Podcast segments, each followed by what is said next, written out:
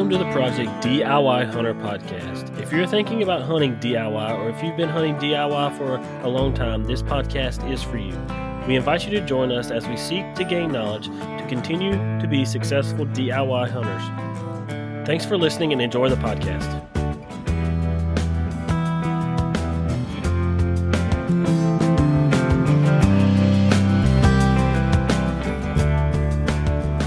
So, what is up, everybody? Thank you for getting back in for another episode of Project DIY Hunter Podcast.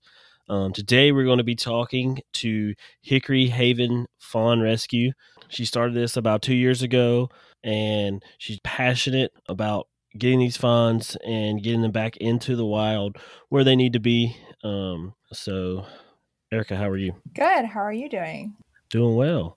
Um, I guess we want to start out by asking some questions. I I know um, this question probably gets asked a lot, but um, so I found a fawn. So what what do I do now that I found one? So uh, what we say in South Carolina is that when you find a fawn, we want people to uh, immediately look up the South Carolina Deer Rehabbers Registry and contact someone on that list in your county. That way, um, we can get it the care it needs immediately versus keeping it in your house for a long time or trying to feed it things. Um, we also recommend that people don't feed it anything, but just hurry up and get it the care it needs. If you do get in a situation where you cannot get it to a uh, approved DNR rehabber in a timely manner, the only thing we recommend is Pedialyte. You can give it Pedialyte to drink if it if it will drink that. Um, and the reason behind that is fawn have very delicate digestive systems and we spend a lot of time trying to fix what people were trying to do out of kindness um, when we get the deer and we need to get it on uh, fawn milk replacer. Right right. So the deer is not always abandoned. When you see the mm-hmm. deer by itself um, that's really just the the mom going and feeding and, and they leave the fawn in what they think is a safe area. Um, so the fawn may not always be abandoned right? Right and so there's a couple things that we uh, recommend you look for. So curled ears on the tips of the ears is a big thing. A lot of people think that's the only thing you need to look at. Oh, it has curled ears. Let's rush it away from its mom. No, so that could just be how the deer is. We want there to be multiple reasons why you would uh, pick up this fawn from the wild. So, is it laying on its side? Is it crying? Is it walking around um, uh, bleating and, and, and, looking for food? Is it coming up to you um, physically and like suckling on you? Um, is it covered in flies? That's a big one. If there's flies on it, that means that the mother has not been around to, to clean it up, to get those flies off, and that it's so tired that it can't get the flies off itself. So, really, it's a combination of things that we look for, not just, oh, there's a fawn, its ears are curled, I'm going to take it. Right. So now I've found the fun and I think that you know that the mother has abandoned it. Do mm-hmm. I bring the fun to you, or do I call you? So it's best if you call because sometimes we'll come out and it's really still not abandoned. We'll we'll check out the situation and it, maybe the mother is just not a good mom and it's been gone too long. Um, the goal is definitely to reunite it with the doe if possible it is a myth that it cannot be reunited. The doe does not care if you picked it up. Right. I also was listening to a podcast earlier. Um, it sounded like it was it was overseas somewhere, England maybe, and um, that, that's what they were saying. That is, if you touch the deer, the mom will never come back around it anymore. Uh, yeah. What you're saying is that that's not true. We've we've done it. We've picked him up. We've moved him around, and the doe comes back like nothing happened. So just in our experience, it doesn't matter. I think with other species of animals, it might matter more, uh, but no, we haven't seen that as an issue. Right. So how? So once you get the fawn to um, the rehabilitation center, um, mm-hmm. what, what do you do then? I know you you feed it stuff or you feed it Pedialyte and try to get it back together. Yeah. But what do you do, and how long does that normally take to get them back to the wild? So a couple things. Uh, one, it depends on the condition that we pick the fawn up. Um, we do triage. So triage would be if it's been bit by a dog, which is very common, uh, picked up by any sort of animal, hit by a car, um, picked up. We've had them picked up by an owl before. So they're puncture wounds in general, anything that's abrasive.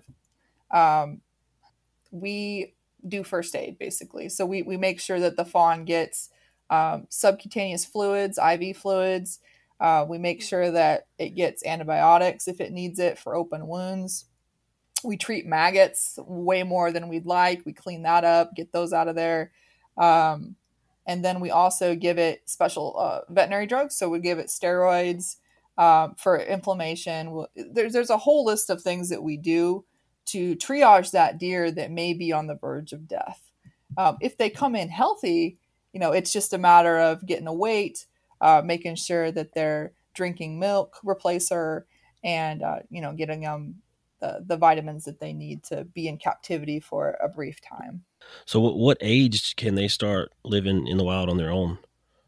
Sure. So we like the spots to be to be off before we put them back in the wild. That's a good indicator. So spots come off about month four and five.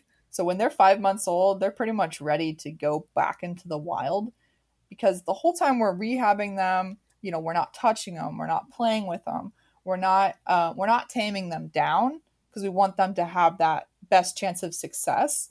And the longer they're in captivity, the worse it can get. So definitely, I like to release mine at month uh, when they're five or six months old uh, because it gives them a chance to just get out in the wild um, and and start start being deer. Right. Do you ever see them um, become too used to being around humans to where you can't really release them back into the wild? Yeah, absolutely. Uh, that is a big problem in South Carolina, not just in rehab, but the public. So if you handle a fawn too much while you're rehabbing, you you run the risk of it never being able to be in the wild. And when when that happens, uh, there's there's very few white-tailed deer sanctuaries in South Carolina. You have to have permits. You have to have uh, special constructed fence. Um, it's very strict. So we have to sanctuary those deer, and every single deer needs 900 square foot of space minimum. Oh. So that starts to add up quickly. Um, when there's too many deer that have been tamed down based on either bad rehab or the public taming them down. Right. So how many how many do you see, I guess, in this Greenville um, area come in every every year? Is it, is it pretty consistent about the same number or is it fluctuate year by year? So that's been very interesting. We a couple years ago we weren't seeing very many. There'd be one or two a year, like, oh, here's a pet deer um, that needs to be picked up, or oh, here's a piebald that actually, you know, made it to adulthood. Now we're seeing so many more because of social media. People are posting their pet deer and other people are tagging us and it just it just never stops. I think this year alone I've been tagged in probably 15 uh, pet fawn posts and as we head into fall it's going to turn into being tagged in pet deer posts yeah. so that i think last year there was six or seven pet deer that were uh, either turned over or confiscated and that's that's a lot when you don't have that kind of space in the sanctuaries. Right, and I don't think a lot of people know that actually keeping a, a, pet deer is actually illegal. Like you, you can't do that. Exactly. It's so it is a misdemeanor to keep a white-tailed deer in captivity in South Carolina without permit, and they don't just give permits out to anybody. So, um, and and some people, this is a hot topic because people say, "Well, why can't I keep it? I have a farm, I have fence." Well, you've tamed it down, and now it becomes um, a dangerous animal. It, it could be potentially dangerous, uh, whether it's a doe or a buck. A buck could get aggressive during rut on people's kids. Um, they get aggressive on other animals. If there's a doe, it can still get aggressive bucks coming after it during rut, right. which then puts your whole family in that sort of risk mode where people i mean people are killed by whitetail occasionally. Yeah. Before i hit the record button we were talking about um experience that i had. Um i got a, buddy that, that actually had a pet deer. Their family had a pet deer for a long time. And um the niece actually went down into um, the fence, the high fence they had the deer in to clean out the hooves of this deer, and the deer did not like that um because she's seen Mhm. them do that to the horses so she wanted to go down there and do it to the deer and the deer pawed her and pounced on her and um luckily we were out there and i kind of looked Yeah. through the fence and i'm like man what is that what, what is happening and ran down there and you know got between her and the deer got her out of there um but both of us come out with some some knots on our head and arm and Oh shoulders yeah. um you know it's no joke So I when I volunteer at Magnolia Fawn Rescue, the main sanctuary in upstate South Carolina, um, she has a permitted whitetail deer in her sanctuary, and they range from genetic defects to pet deer, and the pet deer are the worst. They uh, will attack you while you're trying to feed them because they're they've been trained to do that. People have said, "Oh, you know, come get the food, come get the snacks." They will um, strike you with their hooves if they don't get what they want because they're basically big dogs at that point. Um, so we we have to restrict volunteers to um, not go in. People can't go in there unless they're experienced to feed the deer because they will strike you. Um, most of them are super friendly, but there's a couple that you know they're not they're not the nicest because of how people have treated them. right you know and they're still Um, wild animals Yeah, and all of the deer are castrated. Uh, you cannot have deer reproducing in sanctuary. but you don't you don't castrate them before you let them go Um, no, so th- that's just for deer that we cannot release back Right. into the wild. They get castrated. Um, we we can't. If you castrate a deer, you really can't release it back to the wild. right how long have you been doing this So I've been uh, rescuing fawn for two years, and I've been Okay. volunteering for three years. So I'm really fairly new to this, but just jumped in feet first and I've uh, learned a lot, a lot of connections, uh, a lot of great people in this program. yeah i'm sure there's so many people just willing to to help new people come in and, and do this Yeah, we're definitely a tight knit group. Um, there's a class that's held every year at Magnolia Fawn Rescue for those who are interested in doing this, and that's really the key: is um, paying attention in class, uh, making sure that you're doing everything uh, to keep the animals safe and healthy and ready to be released into the wild. The goal is is never to make them pets if we can help it, uh, because we just simply don't have the room for it. Yeah. So what's so what's some of your biggest challenges in fawn rehab? What do you have to do to to make your place perfect for the deer and get these permits and and where you're allowed to house these deer? So, deer are complicated and fragile and expensive. Those those are the three things that I try to tell people when they're like, "Oh, I can do this." Uh, we our fencing is uh, double lined with netting to make sure that predators can't get in. Uh, make sure that dogs can't dig under it, stray dogs. Uh, so our fencing is very expensive and it was very time consuming to put up. Uh, the medications that are required for the deer are also very expensive. Vet visits are complicated and expensive as well. I mean, you've got a wild exotic animal, right? Trying to get trying to get it medical attention. Um, I would say the biggest challenge is that deer are always looking for ways to die. So no matter what you do, no matter how good you are, you're always going to have that one fawn that just fails to thrive and it's it's frustrating. You're, you're you're like trying to figure it out. You're getting on conference calls with veterinarians. You're calling everybody. Like it's just it's just not it's not thriving. So we have to accept that. We have to accept that sometimes there's a reason that the mother doe abandoned the deer and that sometimes they just cannot be rehabilitated Wow. Yeah. So, um, I see, I see these costs that you have. The estimate each adult um, deer seized by DNR costs ten thousand to feed and make and medical bills in their lifetime, and that's just that's a lot of money. Yeah. Deer eat more than goats, more than horses. Um, Magnolia Fawn Rescue, the one with the sanctuary, she goes through thousand pounds of feed a month, maybe Wow. more, um, trying to feed these deer, and they eat a lot. Yeah. So So, what kind of role and what kind of partnership do you have with DNR? this program is DNR's program. Uh, the reason we're allowed to rehabilitate whitetail fawn is because DNR allows it. Uh, but I do believe we have a partnership with them, uh, especially this year. It's been fantastic. Uh, they've dispatch has supported us when we um, are getting pet deer reported. They're sending officers out to check it out. They're calling us in when it's necessary. Uh, when we go on an adult deer call, they're there to um, assess the situation and, and, keep us safe. So I truly appreciate our relationship with DNR and expect that it's only going to get better from here. Yeah, that's awesome. You know, because you, know how you know hunters support DNR. Um, mm-hmm. You know, by buying license and tags and, and different stuff. So um, it's nice that our money is going to help and fund a program like this.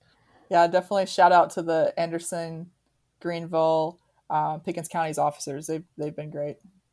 So I've heard you reference these piebalds. Can you tell us more about about what these are? Sure. Um, so you wouldn't think there'd be so many piebalds in the wild, but a piebald is a deer that has a genetic defect that causes it to be partially white and brown, uh, completely white, or mostly brown with splotches of white. Uh, they also are born. Um, they may be beautiful, but they have a lot of problems. So a lot of times they're short-bodied. Uh, something is wrong with them internally. They can be born with quad hooves in the back. Um, they can be born with stuff missing. they're they're troublesome. So uh, the Department of Natural Resources does not want piebalds really in the population of deer because they're they're not healthy genetics, even though they are rare looking. So the piebalds definitely have a special place in our heart uh, when we can manage to rehab them and sanctuary them. Um, it is it is nice to do so, but many many times they they do not live. Um, we have seen an outstanding number of piebalds this year.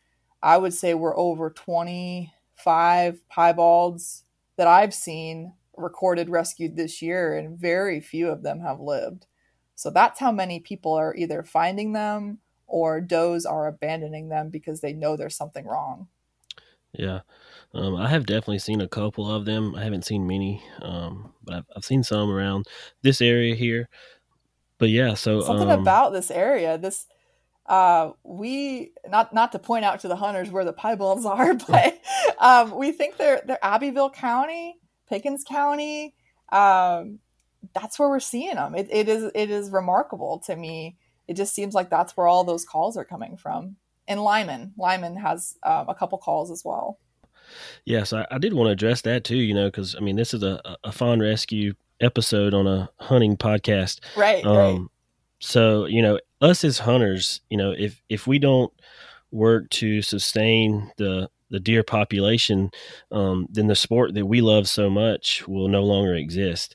Um, you know, we're not out there trying to make deers extinct. We're not out there mm-hmm. to shoot a lot of deers in, in one season. You know, we, we play by the rules, and you know, there's rules are there for a reason. Um, the DNR, you know, should know what they're doing. They know what they're doing. So, you know, whenever they, they put these limits on this kind of stuff, um, there's a reason for that, you know, um, it's, it's nice to, to, for, for people like you to go in and, and rescue these small deer. Um, so they have, you know, that they can experience mm-hmm. life in the wild, like, like a normal deer. Um, and then maybe, you know, one day they can grow up and get big and, and then feed, you know, my family. Mm-hmm. Yeah. So I'll talk a little bit about my experience with releasing the fawns as adult whitetails. Um, so I released seven last year uh, uh, on my property outside of Belton, uh, all very wild, uh, thriving. And I release during hunting season because the deer I'm releasing are, I would hope, not big enough for anybody to shoot. I want to get them out of captivity so they can start to thrive in the wild. Not everybody agrees with that. Uh, but just the other day, I saw all seven that I released in the wild. They kind of sneak around my property a little bit. I'll catch them out of the corner of my eye. Um, they're coming up and eating the the corn feeders just like a wild deer. So it is nice to see uh, my methods working. And I will say these deer are just now one year old, and they have got very nice racks on them already. They already have fork. They're forkies already. Wow. Um, which surprised me. I was like, wow, here's this tiny malnourished deer that I took in, and now it's the king of the forest. Yeah. Uh, that's going to bring great genetics. Yeah, and that's you know that's one thing you know us hunters we're not out there trying to shoot the young deer. We're out there mm-hmm. looking mm-hmm. for the older deer. We pride ourselves in shooting the big old buck, you know, that mm-hmm. probably don't have much longer to live Right. in the wild. Um, their teeth are wearing down.